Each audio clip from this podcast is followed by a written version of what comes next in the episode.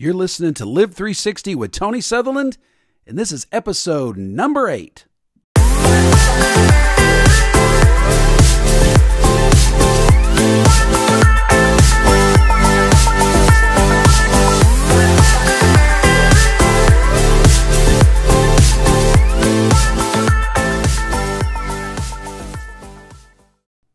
All right, guys, let's jump right on in. Today we're talking about acceptance issues. Acceptance issues. Um, this is probably perhaps one of the, I would say, the starting point of all good emotional health, all good mental wellness, relational uh, maturity is to deal with this specific issue that we deal with so often about acceptance. And so today, as you're listening to this, this is probably going to touch a lot of points in your life. I know it had for me uh, several years ago um, when I was walking through just seeing how much this affected my life in every way. It affected my leadership, it affected my friendships, it affected my ministry, it affected my marriage and my parenting, and just my overall emotional well being and my perspective of life. And so today we're going to deal with this, and I hope that this will open some things for you, but I also hope that it will close some things, solidify and seal the deal once and for all. It's so important that we take a look at acceptance issues in our lives because it is where all of our living and our perspective and our the way that we handle everything in life deals with this one issue. Um, and we'll start off with the scripture in Ephesians chapter 1 verse 6. To the praise of the glory of his grace wherein he has made us accepted in the beloved. What a powerful verse. Man, you need to get a hold of this. We all need to get a hold of this and we need to revisit it often because so many of the actions of our lives, the way we live and the way we operate, comes from the source of our understanding of acceptance. You know, so many people live for acceptance from other people, and so it affects them. And I would even go as far to say that a lot of people, even myself at one particular time in my life, was enslaved to the need for people to accept me, to validate my gifts, to appreciate and find value in what I did and who I was and and the titles that I carried and the experiences that I had and and it affected me and it it was a personal war that I had to get a grip on many years ago. If I hadn't done this, God knows where I'd be today.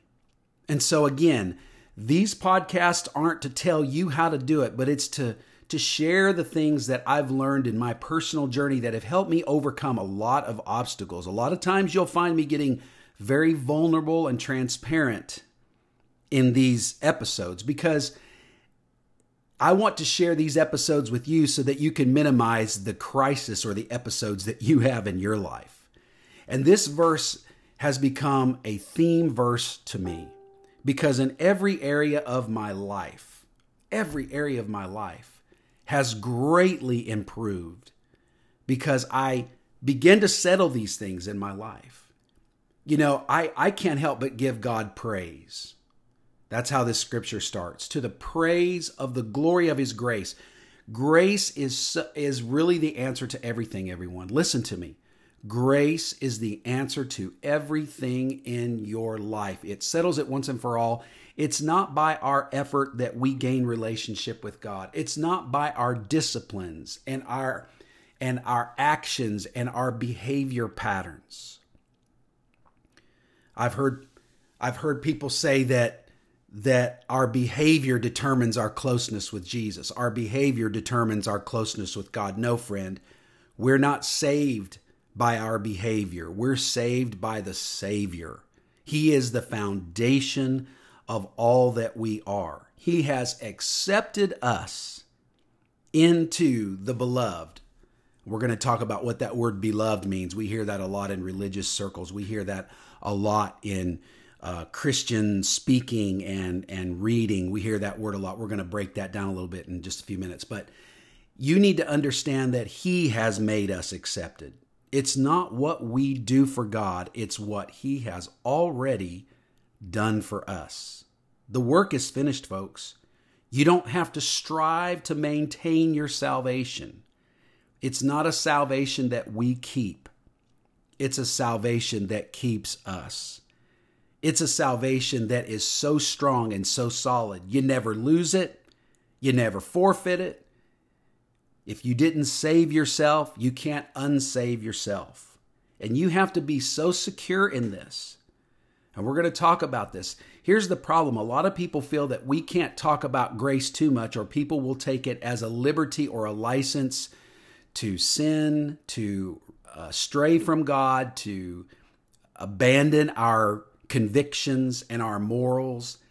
And I'm here to tell you today that sin is not birthed out of too much security. Sin is birthed out of insecurity. It's an insecurity of knowing who we are, how solid we have it, how good it is with God, how permanent it is with God.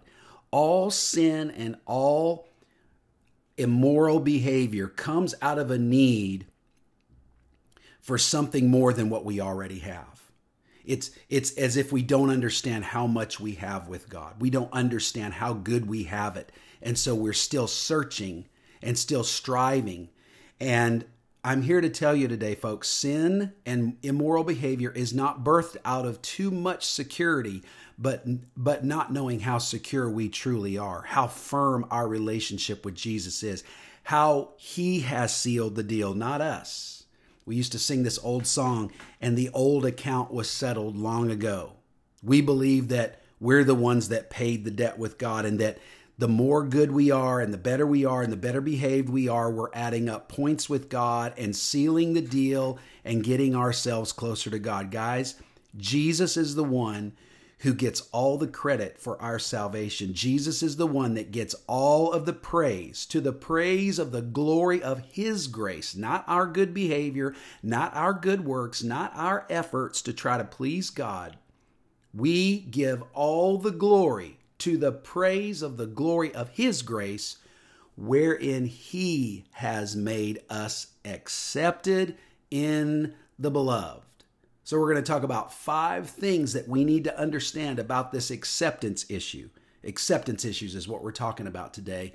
And I believe after this podcast today, you're going to have a better grip on who you are and how finished the work truly is in your life. It's so important because it affects everything we do. All right, so let's start with our key verse, Ephesians 1, verse 6.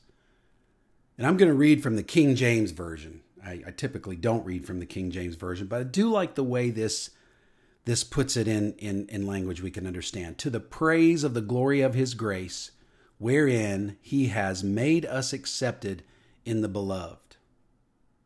Now we have to we have to to look at this verse, and we have to take it word for word. To the praise of the glory of His grace so, this is where we have to start. We have to start with grace.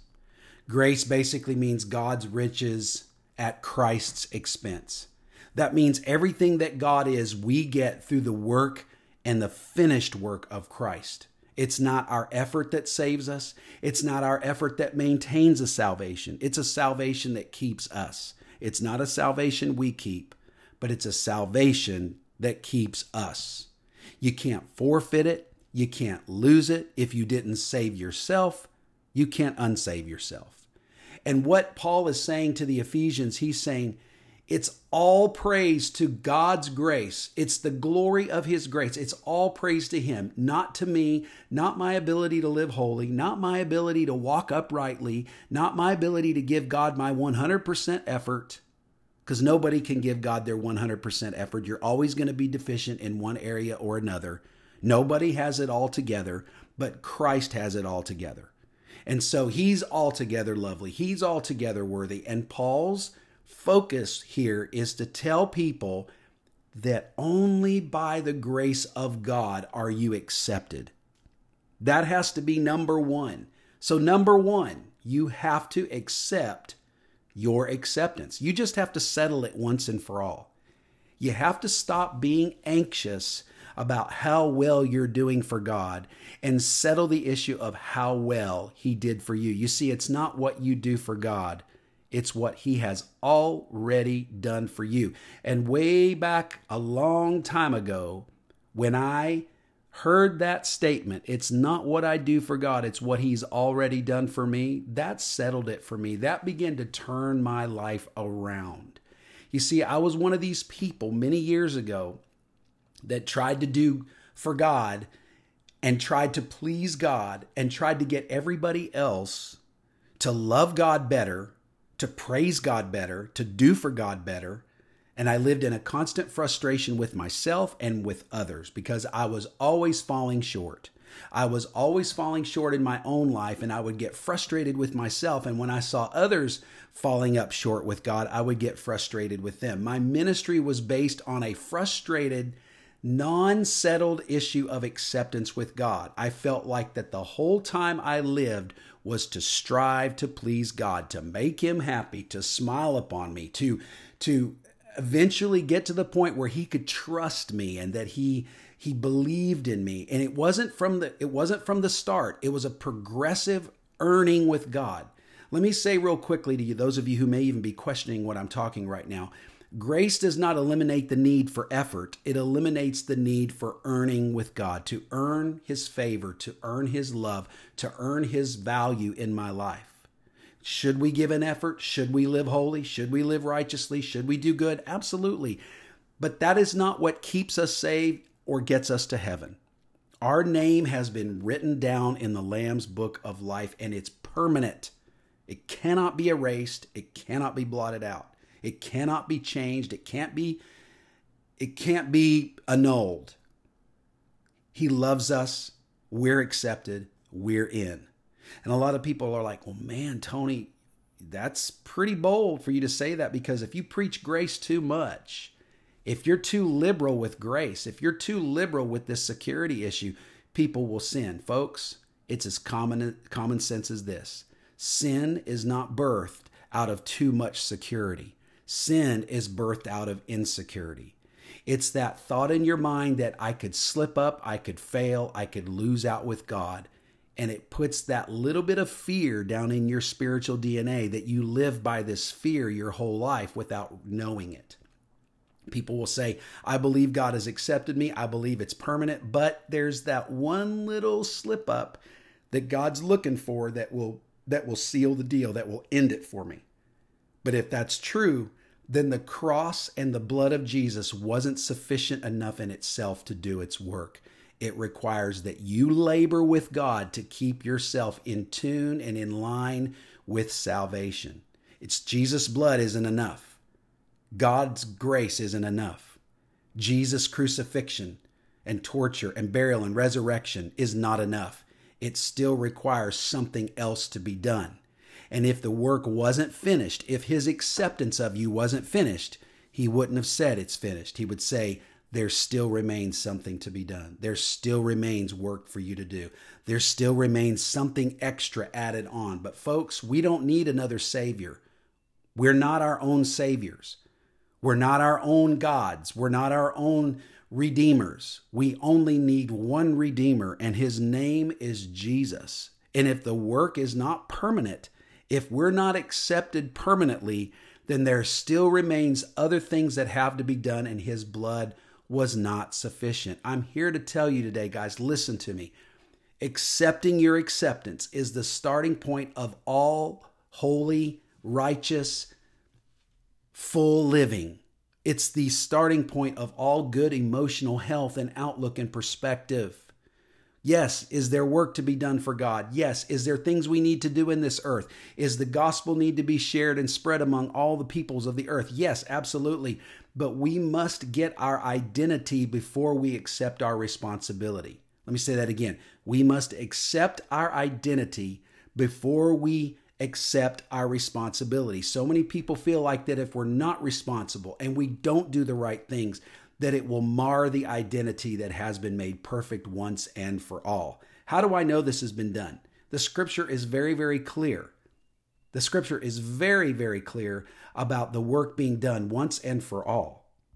Hey, we've got about 18 minutes left on this episode. I just wanted to take a short break to remind you to subscribe to this podcast and leave us a review if you're listening on Apple Podcast.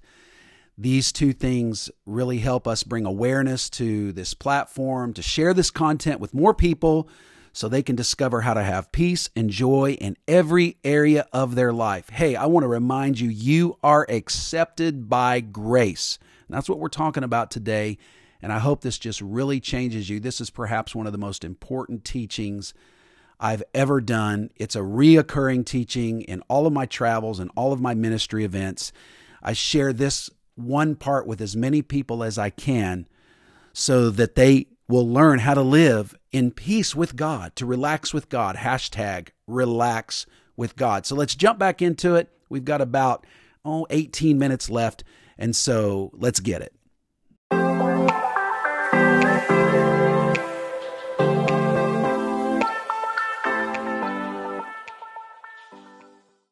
Hebrews 10, verses 10, 14, and 18 are very clear. Watch this. And by that will we have been sanctified through the offering of the body of Jesus Christ once for all. Verse 14. For by a single offering he has perfected for all time those who are being sanctified. Verse 18. And where these have been forgiven, sacrifice for sin is no longer necessary. In other words, you have been saved and accepted and brought in all to the glory of God's grace, His grace alone. You are as solid as Jesus is. Do you think that Jesus has issues with being accepted by God? No. Friend, no, he does not. Jesus knows where he stands with God at all times. And the scripture tells us if any man be in Christ, he has a new creation. That's a very important concept for you to learn right now in Christ. You are in Him. You're not in yourself anymore. You have now been placed in Him and He in you. You are one with Christ. And Jesus knows where he stands with God. Jesus doesn't have fear issues. He doesn't have anxiety separation. He doesn't have concerns about his his authority and his position. The Bible tells us we've been seated with Christ in heavenly places. That means as Christ is seated in authority, so are we. We are right with God, literally, guys, not just being right with him in a moral sense, but we're right with him. We are with him. We are right beside him. We are with Jesus in heavenly places. We're seated. We can rest. We no longer have to strive and to work and to earn favor and salvation and uh, acceptance with God. We're not accepted on a system of merits and points. It's undeserved. It's grace undeserved. You can't earn it. It was done by Him. That's why the scripture tells us in Ephesians 1 and 6, our key verse, to the praise of the glory of His grace. There's nothing in that verse that tells us that it's also up to us, but it's up to God alone. It's up to Him, and He did it. He finished it.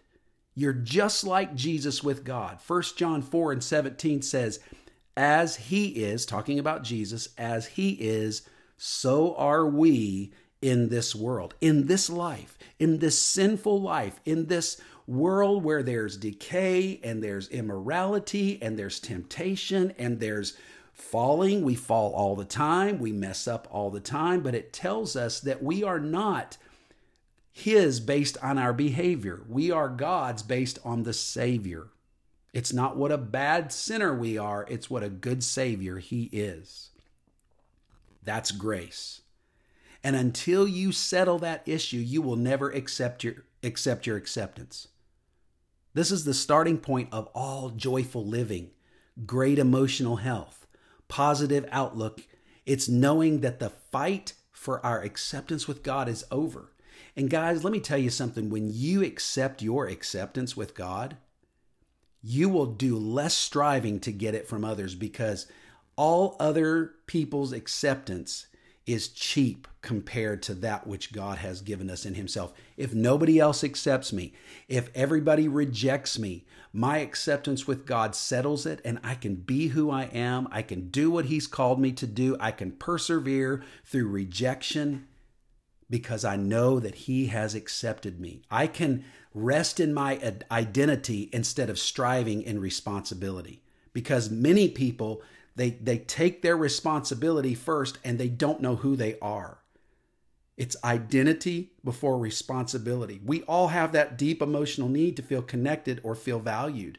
And there's many times in my life where people didn't feel value toward me. They didn't think that I, what i had was good enough. I was rejected. I was pushed out but i'm here to tell you today i don't strive for people's acceptance nearly half or at, at a sliver as much as I used to because I realize that I'm accepted by God first through his son, Jesus Christ. You know, acceptance is one of the three main needs that we have in life, and that was all met through Jesus Christ. Do you understand what I'm saying?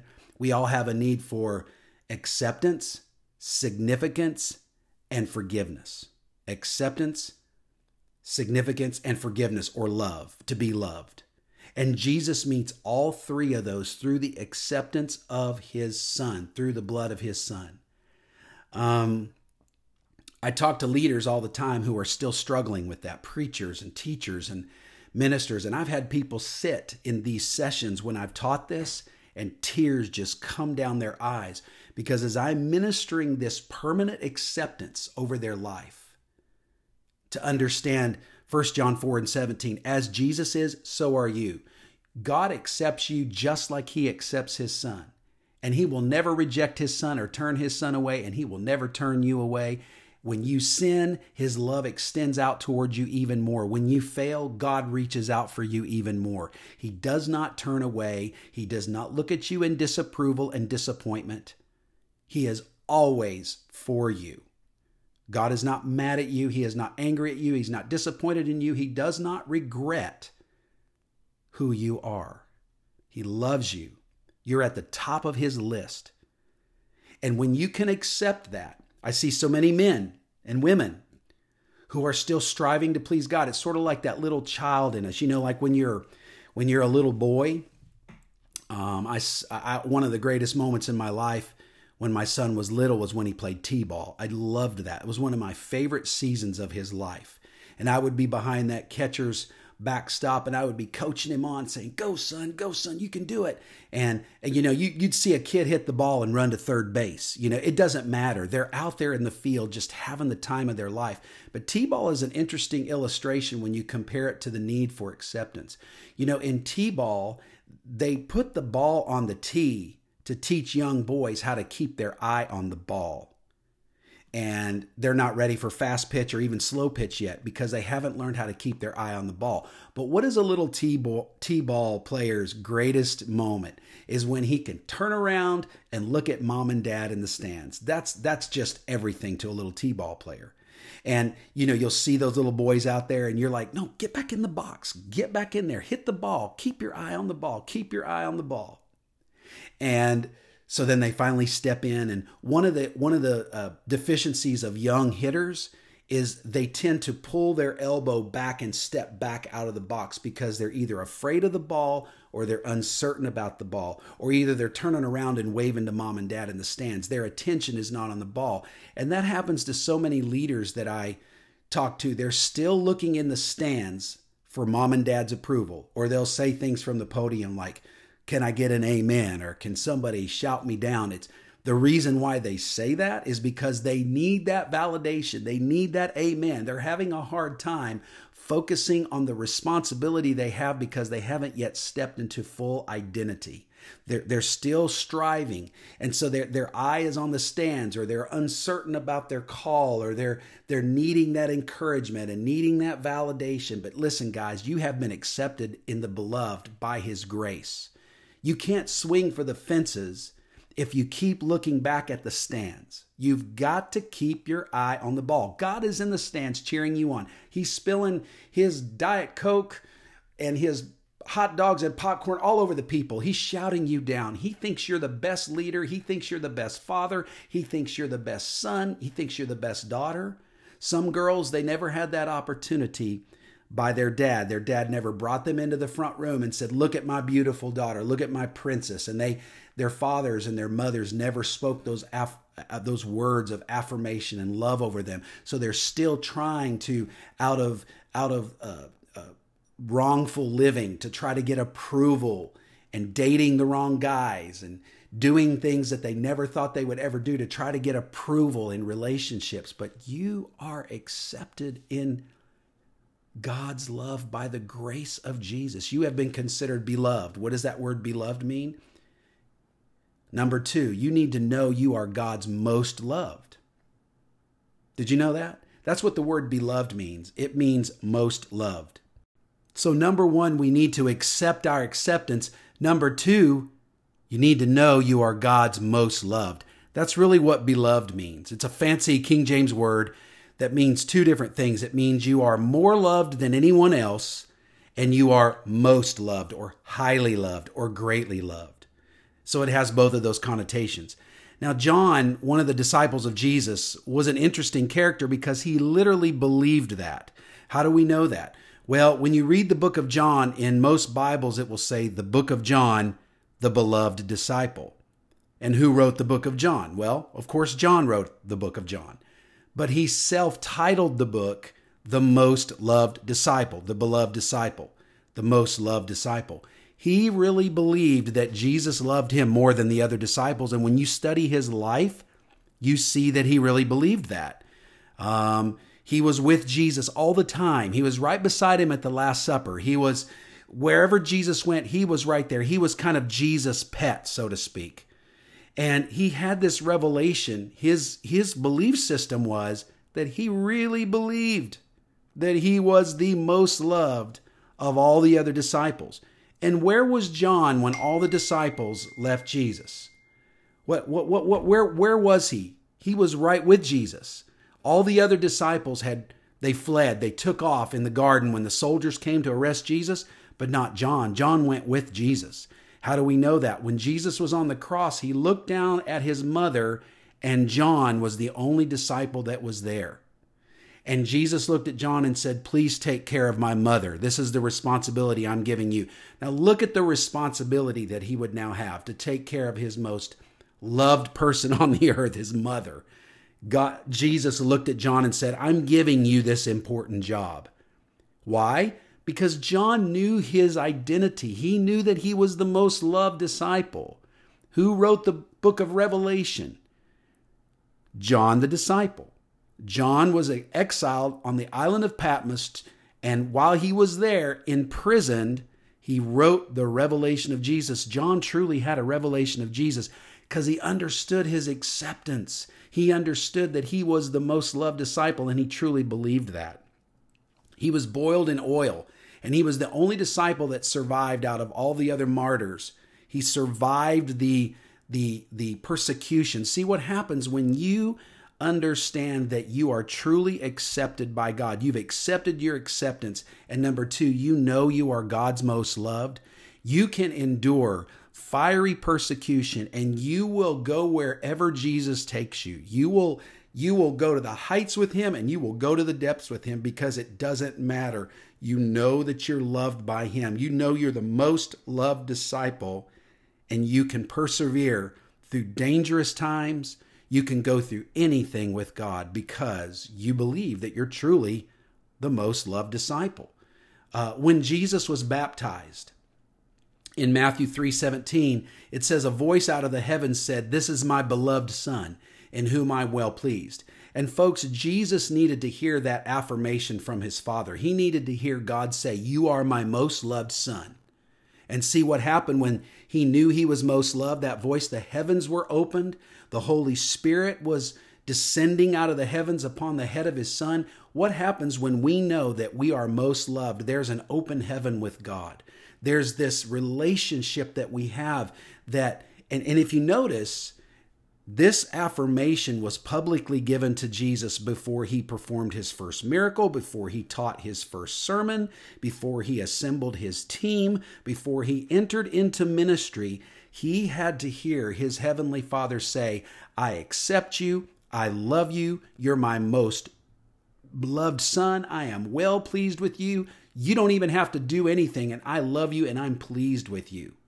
This is the beloved relationship that we must have as men and women. We must understand that we are affirmed completely and fully because what's going to happen is we're going to go to a lot of wildernesses in our lives. Notice that Jesus was immediately led into the wilderness after his public affirmation. See, if we don't get this affirmation part of our life right, when we get in the wilderness of our life, where it's quiet, where it's dry, where the enemy uh, uh, harasses us and antagonizes us and and lies to us and speaks these lies and this deception in our mind, and it gets to be where we feel lonely in those times, if we haven't accepted our full affirmation by God, we'll lose it in the wilderness because we're going to go from the water of affirmation to the wilderness of accusation all the time in our life.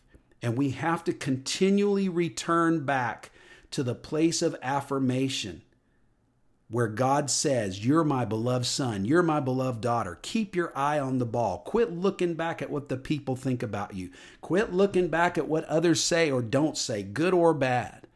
Receive all your affirmation from me. Number one, accept your acceptance. Number two, know you are God's most loved. When Jesus was being tempted in the wilderness, Satan said, If you are God's son, but he left out that important word, most loved, beloved because Satan will try to make us forget that we're already highly loved, we're as saved as we'll ever be, we're as redeemed as we'll ever be, we're as holy and righteous as we'll ever be, and we no longer have to strive out of out of self-effort to please God, to get his approval because we get 100% approved from day 1 and we never lose it.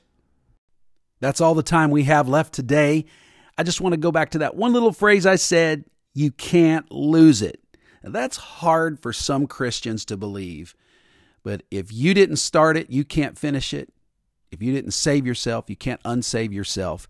And you know, I talk a lot more about these grace issues that we've been covering on my YouTube channel. So go search for my YouTube channel, Tony Sutherland, um, and I take people through the journey of grace. That's my that's my mantra. That's my life. That's my story. And so I everything that I teach is infused with acceptance and grace and finished work. Um, I believe that points us in the right direction, gives us confidence. Cast not away your confidence, for it has great reward. Hey, listen, hope you enjoyed this podcast. Hope it blessed you. Three things subscribe, leave a review, and share it with as many people, but at least one or two people that need to hear what you've heard today. And so until next time, we'll see you.